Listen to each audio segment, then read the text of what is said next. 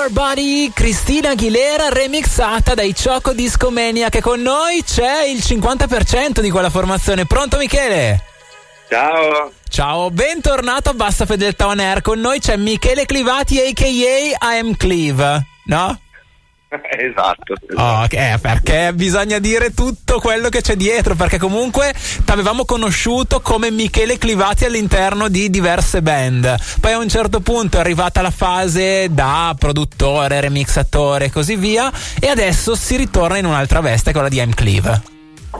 No. Esatto, e la colpa non è mia, ovviamente, perché eh, la colpa è di, del management che adesso mi segue che ha avuto questa fantastica idea di eh, utilizzare eh, diciamo così la, un, una pagina artistica o comunque un profilo artistico per promuovere il, il, quello che sto facendo in realtà che è songwriting e, e top lining quindi la ah. scrittura di, di canzoni di top line e di melodie per, le, per altre canzoni eh, ma quella pagina insomma può tornare molto utile poi come curriculum eh, certo. uh, da far ascoltare e vedere agli altri. Insomma. Guarda, facciamo le didascalie per tutti quanti. Cos'è una top line? Una top line è una melodia che eh, va a completare una canzone fatta solo di una parte strumentale. Uh-huh. Questa è la definizione.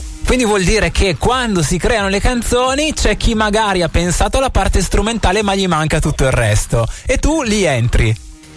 Sì, allora diciamo che ad esempio per chi segue la trap è una cosa abbastanza comune perché la trap si basa su beats uh, e uh, poi top line, ovvero cantanti trap che uh-huh. eh, scrivono una melodia o una canzone su quei beat e quindi um, più o meno il senso è lo stesso, diciamo che a livello internazionale è una cosa abbastanza comune il fatto che ci siano molti beats, ma non solamente trap, ma di tutti i generi, e ci siano delle persone che scrivono le melodie su quelle basi, su quei insomma. Oh, e, e, qui noi arriviamo perché ci ricolleghiamo a Cristina Aguilera e quel momento che avevi vissuto con l'esperienza internazionale facendo il, un remix di successo. Poi a un certo punto ti sei dedicato più al mercato italiano, tante produzioni anche grandi di, di pop italiano, ma adesso sei tornato a fare cose internazionali. Sì, ehm, è stato diciamo così, la pandemia come per tanti è stato un momento di riflessione, eh, di eh, magari anche cambio di direzione e per me è stata fondamentalmente pensare a fare qualcosa anche per me stesso insomma e non solo per gli altri come avviene sempre nelle produzioni e, e quindi poi ho avuto la fortuna che Paul Sears che è il manager di Benny Benassi mi ha chiesto di eh, tornare a scrivere qualcosa e da lì insomma è nato tutto un percorso perché adesso ho firmato con il suo management e, e anche come publishing ah. quindi per quanto riguarda l'edizione delle canzoni e, e nulla e, e, sto lavorando in questo senso eh sì e stavamo dicendo quindi che ci sono questi beat che vagano per uh, l'universo a un certo punto però per farli diventare delle vere canzoni qualcuno ci deve mettere la melodia Se rientra all'interno di questo lavoro anche il singolo che andiamo a scoprire tra poco. Si intitola My Sunny Day e l'avete realizzato in compagnia di Ted Fresco e Lin Lapid. Come siete entrati in contatto e come avete lavorato? Ah, questo è interessante. Allora, praticamente la storia è questa. Nel 2019 Ted Fresco ha caricato, diciamo, Ted Fresco un producer, quindi ha caricato delle basi strumentali uh-huh. dei beat uh, su TikTok um, semplicemente per caricarli e per metterli lì.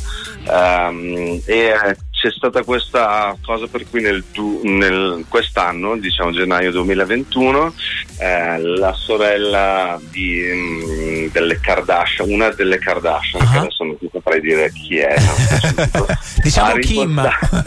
sì, facciamo Kim, ma non lo so. Eh, ha, ha ripostato un video con questa base uh-huh. eh, diciamo so, eh, come, come, musica del video e quindi da lì è partita tutta una cosa virale perché adesso questa strumentale è intorno ai 12 miliardi wow. e mezzo di ascolti no, su TikTok.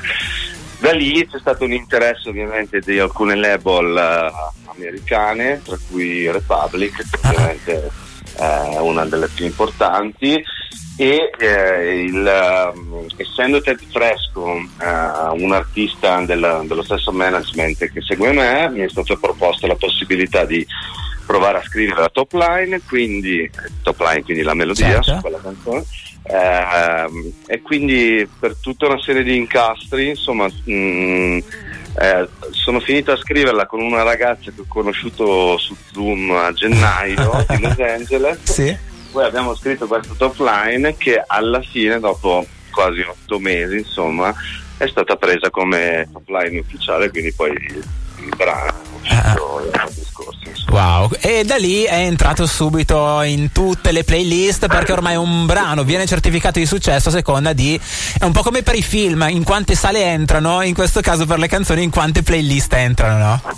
Sì, mm, diciamo che ormai le playlist sono quasi un, come dire, eh, la cosa che determina il successo a volte di alcuni brani e c'è un po' di distacco anche se vuoi tra la, la realtà della mm-hmm. musica e le playlist perché non necessariamente chi è in una playlist poi fa concerti certo. o necessariamente è un artista che puoi andare a vedere dal vivo, no? per esempio. Uh-huh. Quindi in questo caso la canzone è molto fatta per le playlist e poco fatta per un concerto live, ovviamente. Beh, an- anche perché il successo di Neil Lapid, questa ragazza giovanissima che ho letto scrive anche lei i suoi pezzi, è cresciuta via TikTok, è prevalentemente fatta di vita su TikTok, anche se ho letto che vuol farla musicista a tutti gli effetti. Sì, diciamo che una informazione così un po' interna che posso dare eh, è il fatto che comunque lei adesso è un artista abbastanza importante per Universal, uh, Universal Mondo si dice, uh-huh. eh, non è bellissimo, però insomma eh, per Universal uh, così diciamo mondiale e quindi sì, eh, essendo una che comunque su TikTok uh, ha funzionato molto mi è stato proposto di cantare questa canzone e l'idea è esattamente quella, cioè di unire il mondo discografico con quello di TikTok ed avere poi una, una canzone insomma, che poi risulta una canzone anche se non sai che proviene da lì. Bello. Eh, si tratta di un beat che era già positivo di suo, eh, in realtà con il testo prende ancora di più eh, questo respiro. Ho letto nei vari commenti su YouTube che c'è chi ha scoperto questa canzone grazie al, così, alla ricondivisione di Sergio Ramos, quindi anche il calcio rientra in qualche modo. Questo io non lo sapevo, quindi me lo dici tu adesso.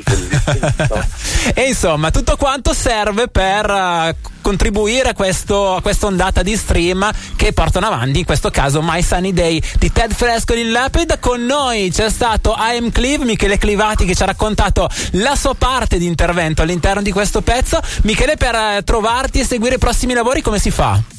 Ah, si scrive Clive su Instagram o su Spotify e mi trovate. Dai, Insomma, perfetto. Grazie mille, regalo di Natale che facciamo agli ascoltatori. Auguri, ciao! Ciao, grazie a tutti, ciao. Hey,